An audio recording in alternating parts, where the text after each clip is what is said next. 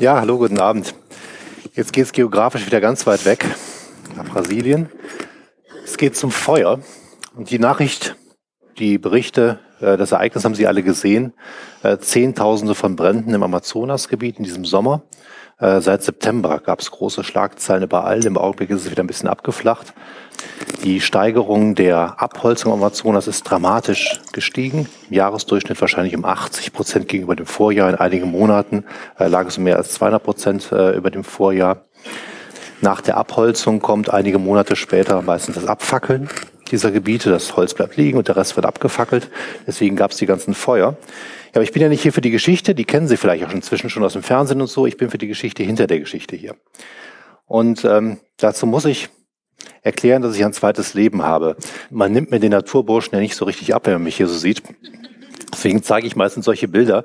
Ähm, ich zeige die auch, damit das nicht alles ganz so glamourös klingt, wie das irgendwie die Wenke immer so erzählt, dass ich da so als der Abenteurer, als der Indiana Jones für eine neue Generation im, ähm, im Amazonas-Urwald rumlaufe.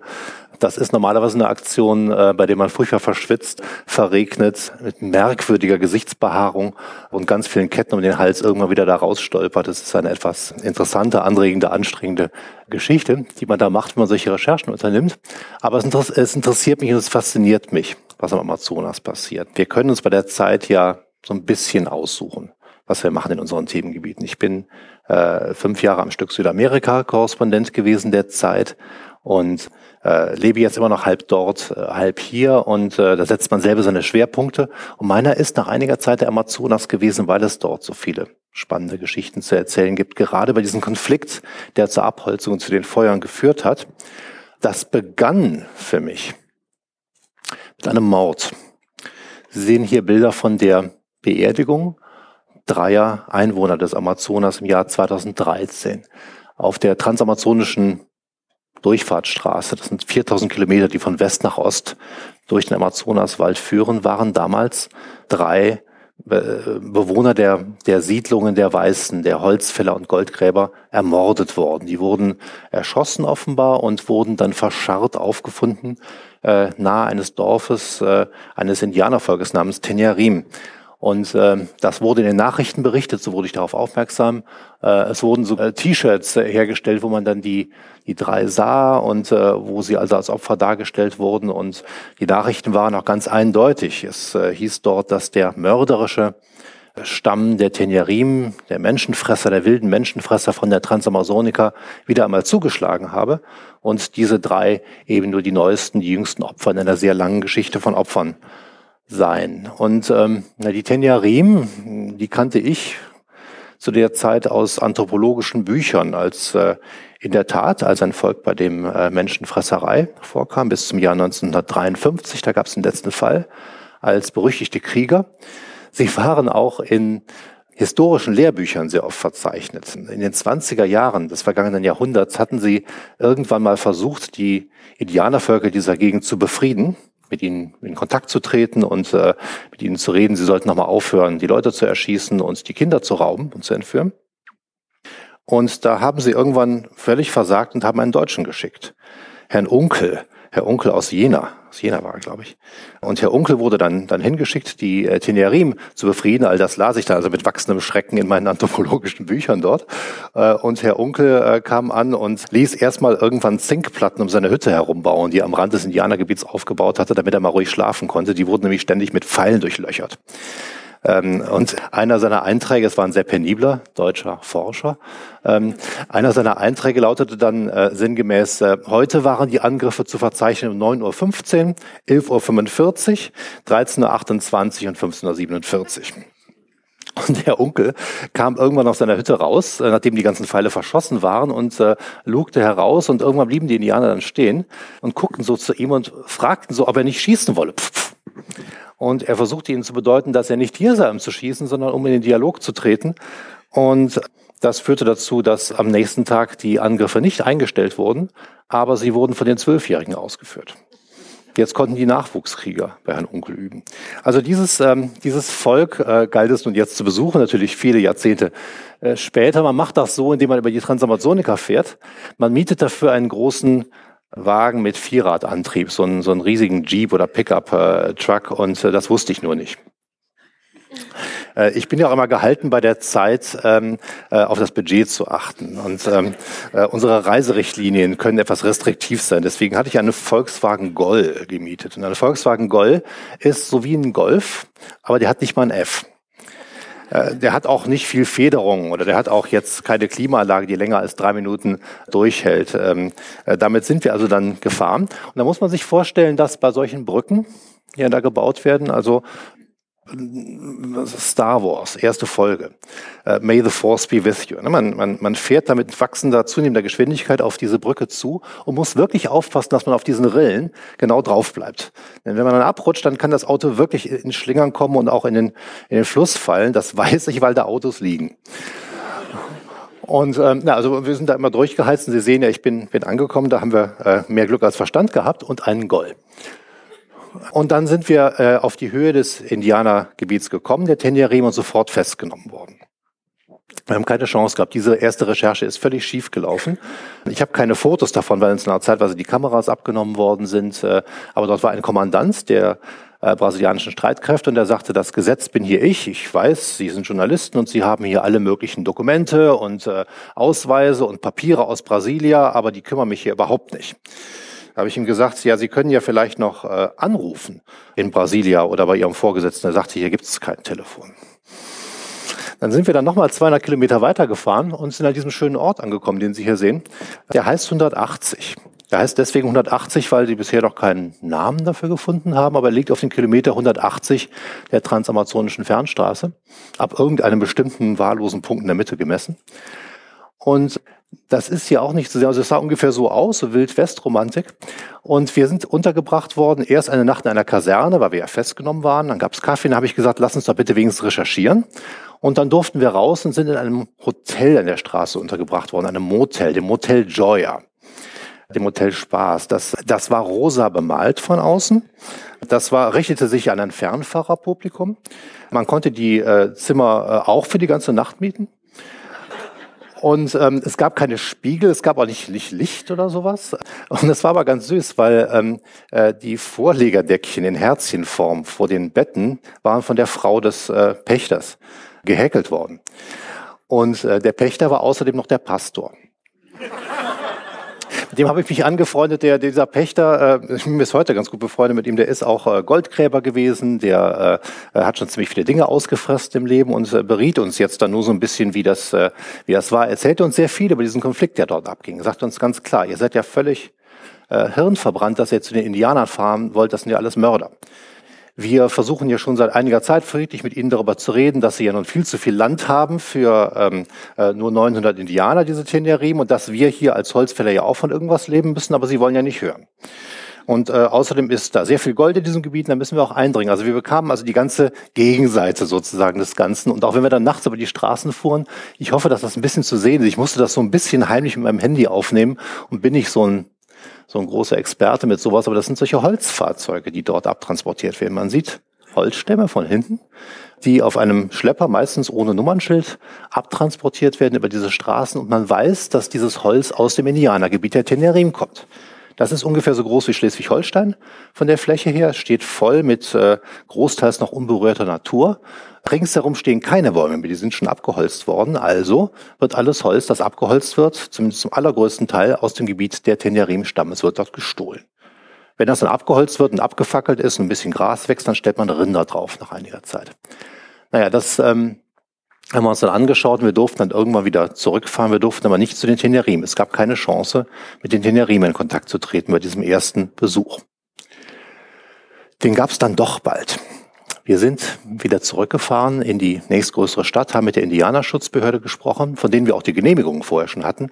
Und die haben dann mit viel Arbeit und äh, CB-Funkgeräten Kontakt zu einem der Häuptlinge dort aufgenommen. Und die sagten, na ja, gut, wir treffen euch, internationale Journalisten. Wir wollen euch unsere Geschichte erzählen. Wir treffen euch an einem geheimen Ort im Wald. Und jetzt äh, habe ich auch in Karl May gelesen. Und äh, dachte, das ist jetzt so eine Lichtung beim Mondschein, wo sich Anaconda und Jaguar gute Nacht sagen. Das war nicht so. Die wollten äh, uns treffen in einer Snackbar eines Supermarkts an der Durchfahrtsstraße und kam da noch an, da kam also eine kleine Abordnung von denen, die sahen da gar nicht so aus. Was waren die gleichen Leute? Die kamen da also mit weißen Hemden und schön frisierten Haaren. Äh, die haben sie dann gut zurechtgemacht und Vertreter der Indianerschutzbehörde und äh, bestellte jeder einen Hamburger und eine Suppe.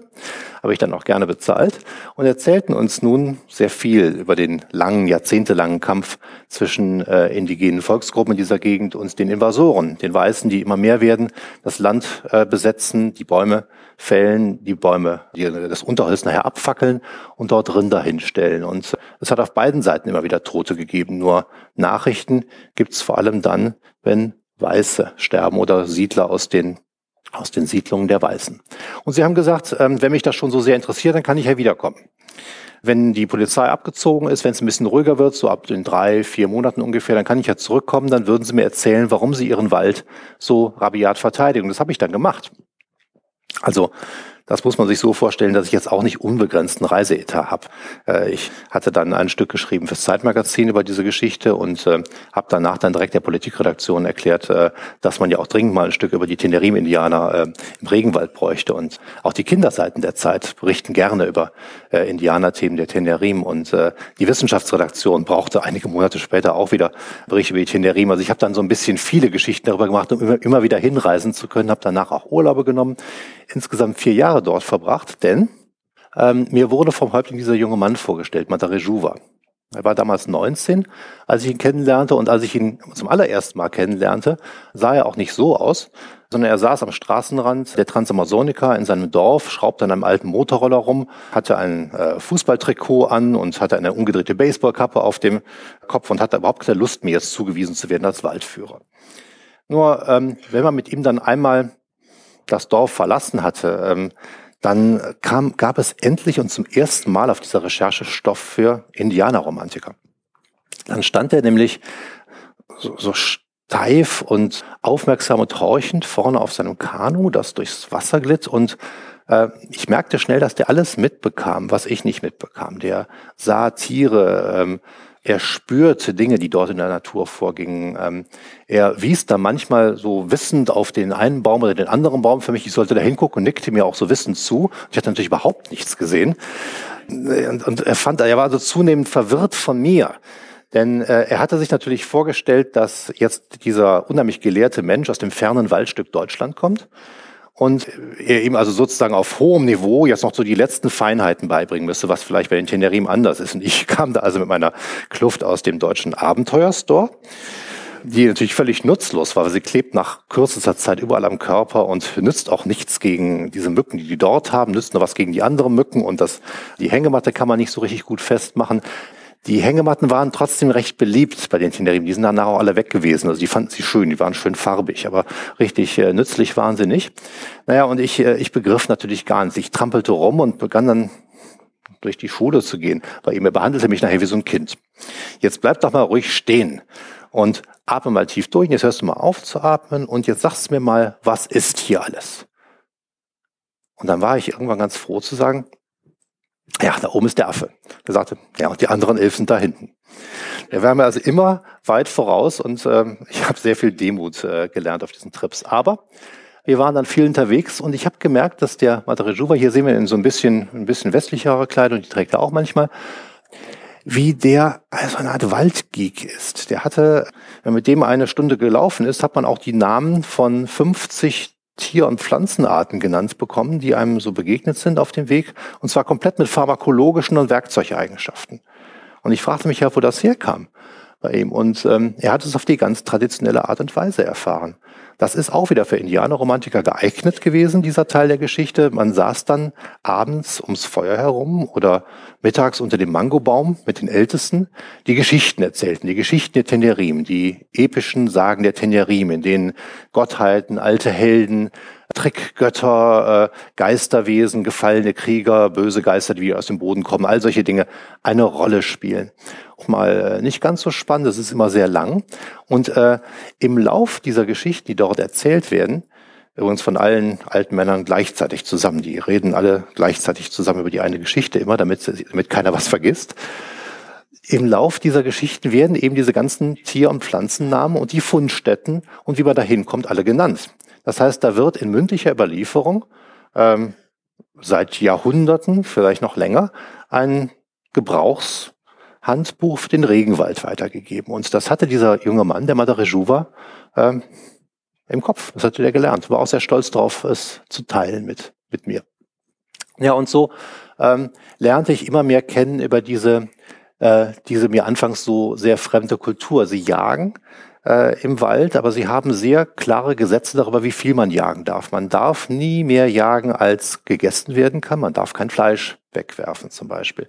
Ähm, man muss darauf achten, dass die Tiere wiedergeboren werden können. Ich habe eine Kosmologie, bei denen die Seelen wandern. Und wenn ein, ein Schweinchen getötet worden ist, dann äh, muss man auch darüber nachdenken, genug Raum zu geben und nicht genug andere Schweine zu töten und auch sonst die, die auf das Futter zu achten dieser Tiere, damit wieder eine neue Seele geboren und ernährt werden kann. Und so denken die Tenerim sehr kompliziert aus unserer Sicht sehr fremd über ökologische Kreisläufe, ganz anders als wir. Aber es führt dazu, dass sie ihren Wald bewahren. Die haben ein sehr großes Waldstück und sie sind nur 900. Sie waren mal 10.000, aber sie sind eben dezimiert worden im Laufe der Zeit. Und sie bewahren dort die Natur auf eine beeindruckende Art und Weise. Äh, sie konservieren das Fleisch und hier sieht man das, also wenn man große Tiere jagt, hier sind äh, zum Beispiel äh, große Wildschweine und äh, Tapire gejagt worden, da muss man sie vor Ort direkt ausnehmen und konservieren. Sie werden konserviert durch Rauch. Und ähm, äh, wenn man das nicht macht, kann man sie ja nicht aufessen, dann müsste man sie wegwerfen und das wäre dann eine Sünde. Also wird es nicht gemacht. Es wird dann hier direkt vor Ort geräuchert, äh, geräuchert und dann wird das Ganze in, in Körbe verpackt und mit ins Dorf gebracht. Der Transport ist ja manchmal eine Woche, zwei Wochen lang. Das muss wirklich sehr gut geräuchert werden. Das ist außen fast äh, steinhart. Da muss man dann richtig mit einem Stein draufhauen, damit es wieder aufplatzt. Aber innen drin ist es erstaunlich äh, ähm, rosig und äh, ziemlich lecker für. Also wer, wer gerne grillt, äh, die haben ganz gute Methoden. Ähm, ich war immer ganz froh, wenn es stattdessen einen Fisch gab, ähm, weil äh, die andere Option, wenn man jetzt nur zu zweit im Wald unterwegs war, mit Madame Rejuva alleine, war Affe. Und äh, ich fand den Fisch besser. Ich durfte dann im Lauf der Zeit, aber erst wirklich so im Lauf der Zeit, erst wirklich nach zwei, drei Jahren, als ich immer wieder kam, dann auch äh, Dinge sehen, die andere nicht sehen durften. Hier ist ein, äh, ein Ritual für die Initiation äh, junger Mädchen zum Beispiel gewesen. Ähm, hier wurden äh, Kinder äh, initiiert, dass sie bestimmte Stufen äh, in ihrem Leben äh, erreicht hatten, nun offiziell, dass sie das erste Tier jagen durften, dass sie nun offiziell erwachsen waren und so etwas. Das durfte ich im Laufe der Zeit alles sehen. Das sieht man natürlich nicht, wenn man nur mal kurz hinfährt äh, und einmal dort einen Bericht macht, wie wir es oft auch machen müssen. Das sieht man, wenn man dranbleibt und dann immer wiederkehrt. Ähm, mich hat's äh, sehr fasziniert. Ja, und dann passierte Folgendes in diesem Sommer wie Sie schon wissen. Das ist kein Foto von mir, jetzt ist ein Foto meines äh, Freundes und Mitarbeiters Bruno Kelly.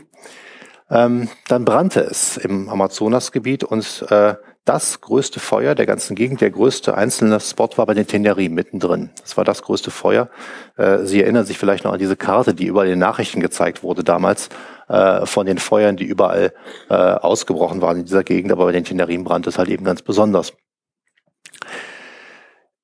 Ich ähm, bin, äh, ich habe mit denen telefoniert, äh, mit, den, mit der Indianerschutzbehörde im nächsten Ort und habe mich nachher entschieden, äh, dagegen hinzufahren. Denn sie waren schon längst, zu diesem Zeitpunkt waren sie plötzlich äh, World News und ich hatte sie ja gerade besucht in anderen Zusammenhängen. Also plötzlich war dieses Volk, das für mich damals sehr schwer noch zu erreichen war, das äh, das, das äh, mir auch sehr fremd war. Und so war plötzlich auf den Titelseiten von Zeitungen äh, abgebildet. Hier ist es der äh, Estado de São Paulo. Hier sieht man äh, einen der Häuptlinge, Antonio Enesio, äh, vor dem, was übrig geblieben ist von einem der alten Kastanienhaine seines Volkes. Und die Kastanienhaine sind äh, Orte, zu denen die Tenerim einmal im Jahr hinpilgern. Jede Familie hat so ihren eigenen, jede Großfamilie, jeder Clan. Und ähm, dort ernten sie Paranüsse, äh, anderes Obst. Äh, das ist dann auch ihre zentrale, ihr zentraler Sammelort, um die Jagd äh, äh, zu betreiben. Dort gehen sie auf ihre Pirschrouten durchs Gebiet, die alle genau festgelegt sind, um zu schauen, wie es den Tieren geht. Ob die Tiere noch leben, ob die Tiere noch genug Futter finden, ob sich da was verändert hat, ob man irgendwie aufpassen muss, irgendwas tun muss. Das war jetzt völlig abgebrannt und dann war noch die BBC da und äh, die ARD war dort und CNN kam, machte einen Bericht, die Tenerim waren plötzlich mittendrin im Geschehen. Und ähm, ich hatte eine ganz andere Methode gefunden, mich bei Ihnen zu informieren, weil ich war ja nun gerade noch da gewesen. Ich musste jetzt nicht nochmal extra hinfahren. Und zwar hatte eine Entwicklungshilfeorganisation wenige Monate bevor die Feuer ausbrachen, einen Wi-Fi-Mast aufgestellt in einem der Dörfer, im Zentraldorf an der Transamazonica. Und ich hatte mich damals furchtbar lustig gemacht darüber. Ich fand das sehr witzig.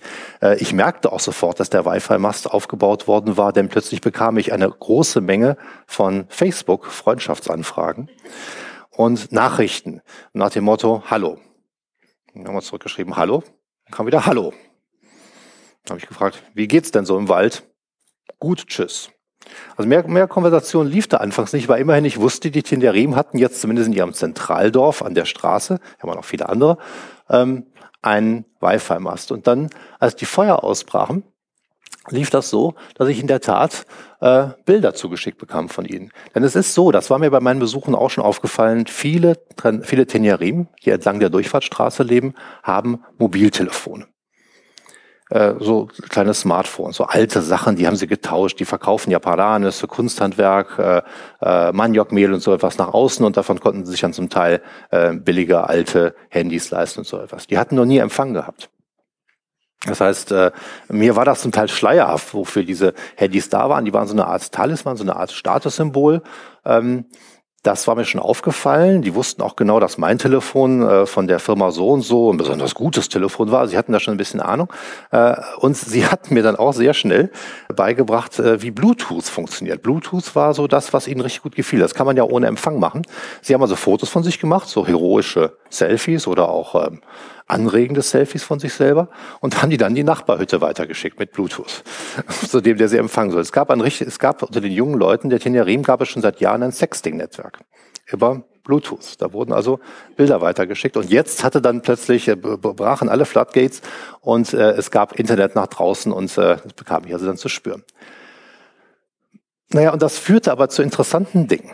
Das führte dazu, dass die Nachrichten der Tenerim und äh, die Fotos und wie es ihnen ging, in aller Welt äh, verbreitet wurden. Die Tenerim fragten zum Beispiel mich um Hilfe, sie wandten sich aber auch an die verschiedensten Medienorganisationen. Sie äh, erschienen plötzlich in Postings, die weitergegeben wurden äh, auf der ganzen Welt. Sie baten um Hilfe, erstmal um politische Unterstützung, dass man, dass sie größere Sichtbarkeit bekamen, damit nun mal die staatliche Feuerwehr kommen soll und das Militär. Und sie baten um Geld, weil sie das brauchten, um ihre diese Operation noch zu machen, um mal den Häuptling so und so nach äh, Brasilia zu schicken oder nach Manaus zu schicken äh, oder so etwas. Und äh, äh, an vielen Orten der Welt führte dank des Internet nun dieser Ruf äh, dazu, dass wirklich etwas geschah. Unter anderem auch äh, ging dieser Ruf nach Hamburg. In Hamburg gibt es eine Organisation, eine, äh, eine Organisation von Wildschützern, einen Verein äh, äh großteils junger Leute, die sich für den Schutz äh, wilder Tiere einsetzen. Die begannen nun zu sammeln. Das ist der Verein Nepada aus Hamburg. Und die begannen nun Geld zu sammeln. Die äh, gingen in die Clubs von St. Pauli und äh, sorgten dafür, dass dort äh, Amazonas Libre Cocktails ausgeschenkt wurden und ein Teil davon, ich glaube es war ein Euro äh, pro Drink, äh, wurde nun eingesammelt und am Ende an die Tenerim geschickt. Und äh, das waren am Ende, äh, bisher sind 12.000 Euro zusammengekommen, die da eingesammelt äh, wurden und dann nach Brasilien geschickt wurden, um die Aktion der Tenerim gegen ihr Feuer zu unterstützen. Ähm, ich weiß, dass die Gründerin von Nepada, äh, von Nepada heute hier ist, äh, Hanna Emde. Ist sogar, ist sogar hier. Danke, danke fürs Kommen. Äh, und danke für diese ganze Aktion.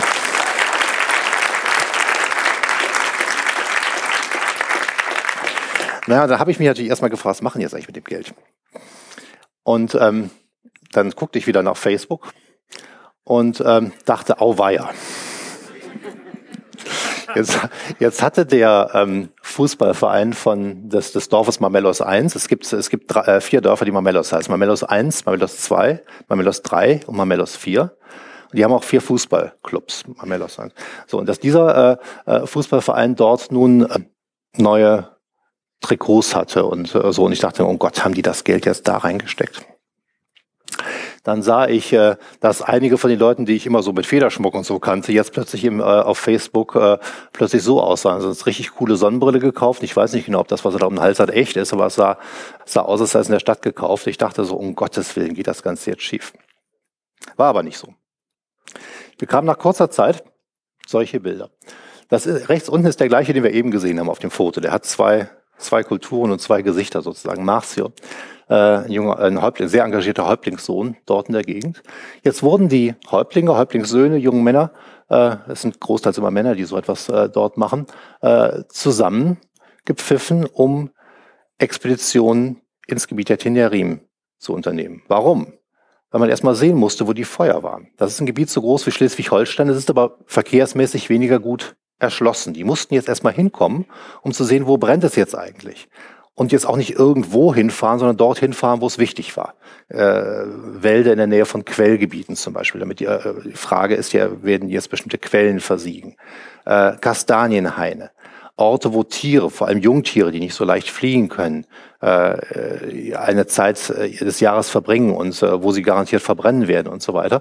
Und das haben sie dann gemacht.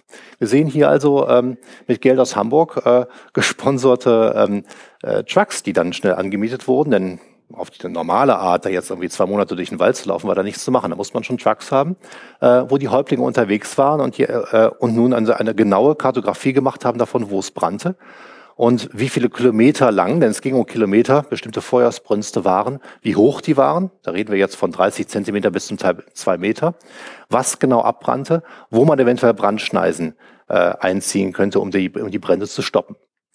Zum Teil ging das auf Booten auch, denn einige Gebiete des, äh, der Tenerim kann man nur auf Booten äh, erreichen. Und das fand dann hier alles statt. Die mussten auch betankt werden. Das ist alles sehr teuer. Also Benzin zu besorgen im Amazonasgebiet, ein Boot zu mieten, ein Auto zu mieten, das ist äh, dreimal so teuer wie hier zum Teil. Das ist äh, äh, wirklich sehr, sehr schwierig, weil ja alles so weit weg ist und weil es transportiert werden muss. Äh, unter anderem über diese Brücke, die wir eben eingangs gesehen haben. Ja, und dieser dieser Trupp von Leuten oder diese mehreren Trupps von Leuten haben dann wirklich Ergebnisse zustande gebracht. Äh, die konnten zeigen mit äh, GPS-Daten, wo es brannte. Die äh, konnten Fotos schicken davon, dass es wirklich brannte und wie schlimm es war, dass es keine Erfindung war. Äh, sie konnten einige Hilfsorganisationen aktivieren vor Ort und aber auch selber einige Häuptlinge, die sehr gut lesen und schreiben können, in die Hauptstädte schicken, dort richtig Lobbying machen können. Und äh, da kamen auch ein bisschen wieder die alten Krieger raus, äh, wenn so zwei, drei, vier Tenerim-Häuptlinge vor dem Büro des Bürgermeisters in der Kleinstadt Umaitar stehen, mit Pfeil und Bogen und relativ viel Krach machen und sagen, dass ihr Wald brennt und dass jetzt mal irgendjemand was tun muss, dann kriegt der Bürgermeister auch ein bisschen Angst. Und so ist das passiert, so kamen dann irgendwann Löschhilfen. Es waren, es war nie genug, aber es war mehr als sonst passiert wäre. Es kamen äh, zwei, dreimal Flugzeuge äh, des, äh, äh des Heeres und sogar aus, äh, aus Nachbarländern, die Wasser abwarfen über diesen Bränden. Und äh, am Ende, Gott sei Dank, regnete es dann und die Brände sind jetzt inzwischen wieder einigermaßen äh, unter Kontrolle. Zeitweise waren sie komplett außer Kontrolle geraten. Und jetzt in einem zweiten Schritt, sie sind gerade wieder unterwegs äh, und schauen sich an, was denn jetzt eigentlich alles passiert ist. Da haben mich sehr traurige Videos äh, zum Teil erreicht, äh, davon, dass große Flächen abgebrannt waren, noch sehr viele tote Tiere rumlagen. Aber sie überlegen nun jetzt, äh, äh, wo die Tiere jetzt wahrscheinlich hingehen werden, was ihre Ausweichmöglichkeiten sind. Äh, sie ziehen selber Schutzgebiete ein, wo sie im nächsten Jahr nicht jagen werden denn sie wissen, dass die Tiere sich dort erstmal erholen müssen. Sie versuchen also auf ihre alte Art dieser furchtbar neumodischen Katastrophe, die ihnen jetzt passiert ist, denn natürliche Brände gibt es da nicht, es sind menschengemachte Brände, entgegenzuwirken, zu reagieren, sich anzupassen. Und einer der größten Assets, einer derjenigen, die, die das am meisten äh, begreifen, wie das zu passieren hat und immer dabei berät, ist der Filippi. Das ist links außen der Vater eines der Häuptlinge. Äh, Filippi heißt schon länger, seit es Handys gibt bei den Tenerim, das GPS. Er hat den Spitznamen GPS, weil er jeden Ort im Wald, der in den Mythen vorkommt, wirklich auch findet und besuchen kann. Jedes Kraut, das dort wächst, jeder Baum, äh, der eine spezielle Eigenschaft hat. Äh, Felipe weiß, wie man dorthin kommt. Und während man dann hingeht, das ist relativ nervenaufreibend, singt er die ganze Zeit. Aber das ist deswegen, weil in den Gesängen eben die Ortsmarken und die genauen Weganweisungen drinstecken, die er alle in seinem Kopf aufbewahrt hat. Ich glaube, ein bisschen Spaß gemacht hat diese Exkursion auch. Das sieht man hier. Ich bekomme jetzt über Facebook immer wieder Updates darüber, wie die äh, Regeneration der Natur aussehen soll, dort im Gebiet der Tenerim. Ja, und auf der Note möchte ich eigentlich schließen. Hier sehen wir nochmal Madre Rejuva, meinen Waldlehrer, wie er uns Abendessen besorgt im Fluss Marmellos. Und äh, ich habe unheimlich viel gelernt in diesen vier Jahren und dann jetzt auch nochmal ganz besonders in den letzten Monaten, denn natürlich stehen die Tenerim vor einer hoffnungslosen Situation beinahe. Ihr Gebiet wird von allen Seiten dezimiert. Äh, die Holzfäller gehen weiter rein, es werden Rinderweiden angelegt. Äh, sie können nicht viel machen, sie stoßen immer wieder gewaltsam äh, mit diesen Leuten zusammen. Sie dabei sterben auf beiden Seiten schon mal welche, nur ich meine, sie haben letztlich Pfeil und Bogen. Die Gegner haben Nachtsichtgeräte, Halbautomatikwaffen. Äh, sie haben dann zunehmend auch die Staatsgewalt hinter sich, denn den neuen Präsidenten in Brasilien äh, interessieren Recht und Gesetz nicht so richtig, interessiert auch der Indianerschutz nicht so richtig. Sie haben eigentlich keine Freunde mehr. Aber sie konnten sich hier mit Hilfe äh, moderner Kommunikation und einiger sehr eifriger Helfer in aller Welt zumindest ein Stück weit wehren und haben eine kleine Chance nach diesen katastrophalen Bränden ein kleines Stück ihres Landes wieder zu regenerieren. Und äh, ich werde nie mehr Witze machen über das Internet im Indianerdorf. Danke Ihnen.